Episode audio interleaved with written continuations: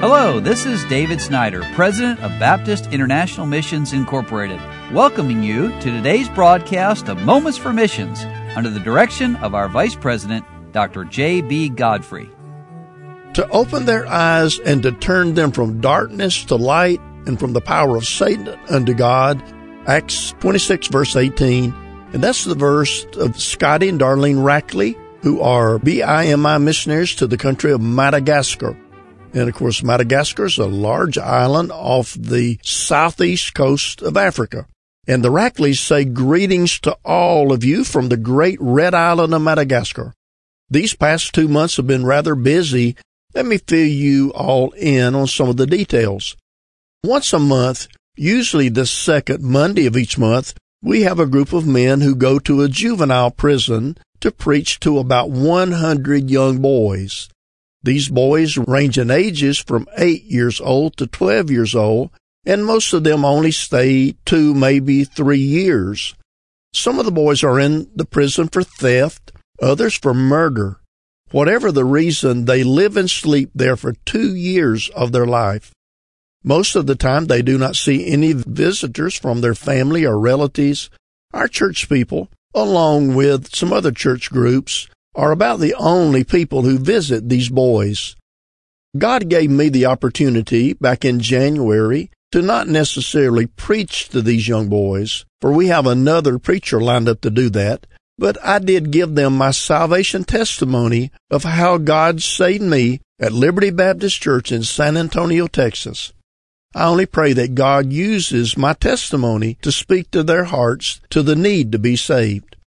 I did hear from one of our men, Donne, who went to the prison in February, that after the preaching time, he was able to lead two of these young boys to the Lord. Now think about that, a prison for eight to 12 year old young boys who most of them probably need the Lord Jesus Christ as their Savior. And would you pray for the missionaries and the local Christians as they go to minister to that group?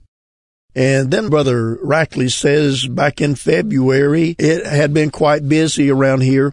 We started a new program called King's Kids in Malagasy. And of course, that's the language there on Sunday, February the 10th. Each Sunday afternoon before our church services start at 3, our church children between the ages of 3 to 12 receive gold cards with scripture verses to memorize.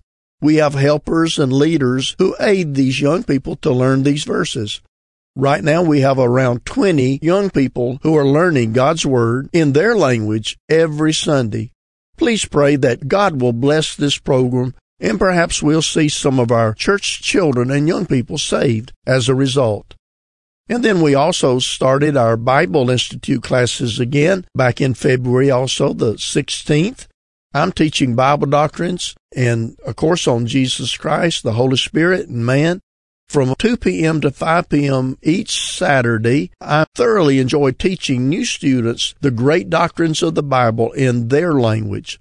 Please pray for these students that they would continue to grow in the grace of God and in the knowledge of Jesus Christ and yes, you can tell from the pictures, and of course you all can't see the pictures, but he's teaching a class of eight women and one man. So please pray for our people as Ben, our colleague, and his family are in the States on furlough, and that the church will continue to grow and that the people would step up and do what God wants them to do. Well, it's exciting to hear about missionaries who have lived much of their lives, years in these countries, who are working in the local language. And of course, that takes a lot of time for them to learn it. So pray for Scotty and Darlene Rackley and their family. You've been listening to Moments for Missions. For further information, please write to BIMI, P.O. Box 9, Harrison, Tennessee 37341 or call us at 423 344 5050. Or you can visit us online at www.bimi.org.